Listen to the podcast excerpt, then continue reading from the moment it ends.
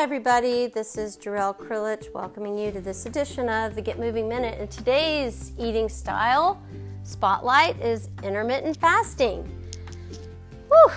Listen, today's eating style, intermittent fasting, takes a very different approach, emphasizing that when you eat is more important than what you eat. So specifically, intermittent fasting limits the time period in which you are allowed to eat, focusing on taking planned breaks from eating.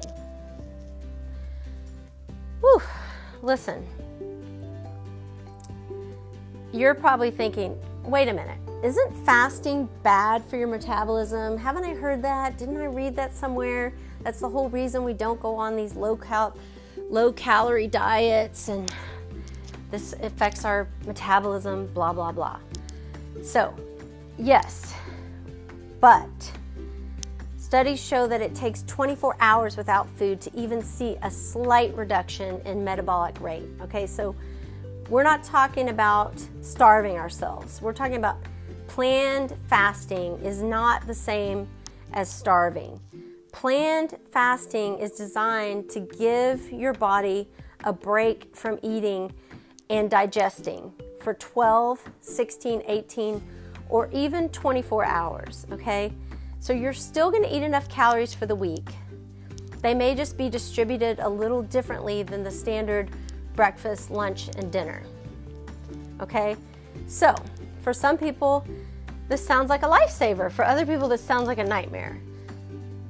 So before you decide, here are some pros and cons.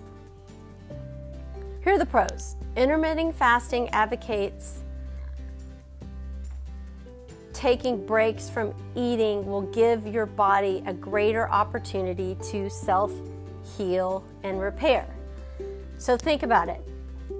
If you're shutting down your eating earlier in the evening, by the time you go to bed, you're going to bed on an empty stomach. Your body is no longer processing, doing all its work, digesting and storing energy for the next day.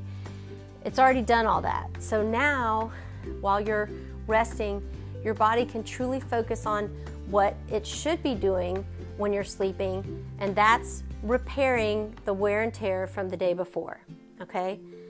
Second pro, new research suggests that short-term fasting, 12 to 24 hours, can reduce body fat and inflammation and improve insulin sensitivity compared to eating with little breaks in between. Next pro, for some people it's a convenience thing. Hey, fasting just saves time, it's less time spent meal prepping, prep and eating, since most people are gonna end up eating fewer larger meals in a day. Here are the cons. Most fasting studies so far have been on rats, and people are not rats, though human studies suggest there's at least no harm to short-term fasting, okay? Next con, not eating can be tough and uncomfortable, and sometimes this can make you kind of irritable. Another con, skipping meals can lead to people overeating later on, or you can feel as though you can eat anything you want because you skipped breakfast and lunch, which is not good. Another con, some people might take it a little too far, or simply have difficulty eating enough food in a shorter time period. So this shouldn't be an excuse not to eat, all right? So how do you do it? Simply put, stop eating, okay? No. Just remember, intermittent fasting isn't starving, and you still need to eat. Okay, here's just a few of the most popular ways to do it, okay? There's different ratios. The 16 to 8 hour fasting, 20 to 4, or 24 hour fast, okay? So what does that mean? If we do a 16 to 8 ratio, this means you're gonna eat all of your calories for the day during an 8-hour window, and you're gonna fast for 16 hours. But just keep in mind, you might have your first meal at noon and then a mid-afternoon snack, and then you might have dinner around 7:30 or 8 p.m. and then you don't eat again until noon the next day. Or For me, I found it even easier to, you know, not eat after 5:30 or 6 p.m. in the evening, and then I get up in the morning and I have my coffee and I go do my workout and I just eat a later breakfast as opposed to eating right when I wake up. This might not be doable for everybody, but if you commute to work, you know, maybe if you prep a smoothie ahead of time that you can just take with you to have later, that's another good way to do it. So just remember those hours that you're sleeping, that counts as fasting time. If you do the 20 to 4 hour ratio, you're going to only eat one meal, one big meal, maybe a snack every day, consuming all of your calories during a 4-hour period, and then you're going to fast for 20 hours. If you do a 24-hour fast, this involves going a full 24 hours without food a couple of times a week. Most people will eat normally one day, stop eating after dinner, let's say after 7, and then fast until dinner the next night. This way you go without eating for 24 hours, but you still get to eat every day. So those are just a few basic ways to do it.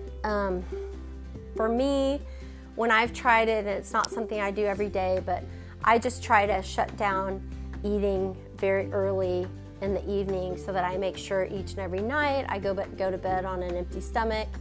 And then when I wake up in the morning, I have my coffee, I do my workout, and I just have a later breakfast. So that is the easiest way for me, because I personally don't like to go without food. I get very irritable and I'm no fun to be around, I've been told. So I'm not a good faster, I'll be the first to admit. But I know many, many people who have had tons of success with this, and this is a style of eating that they really embrace, and they have had tons of great results doing this, and they say that they feel better or more energetic. And there's lots of research out there that suggests, you know, eating fewer calories is better for our bodies. So if this is something you feel like you want to give it a try, I think you should. This is Jarrell Krilich, the Frisco Fit City Ambassador, signing off for the day, reminding you to get up, get out, get moving.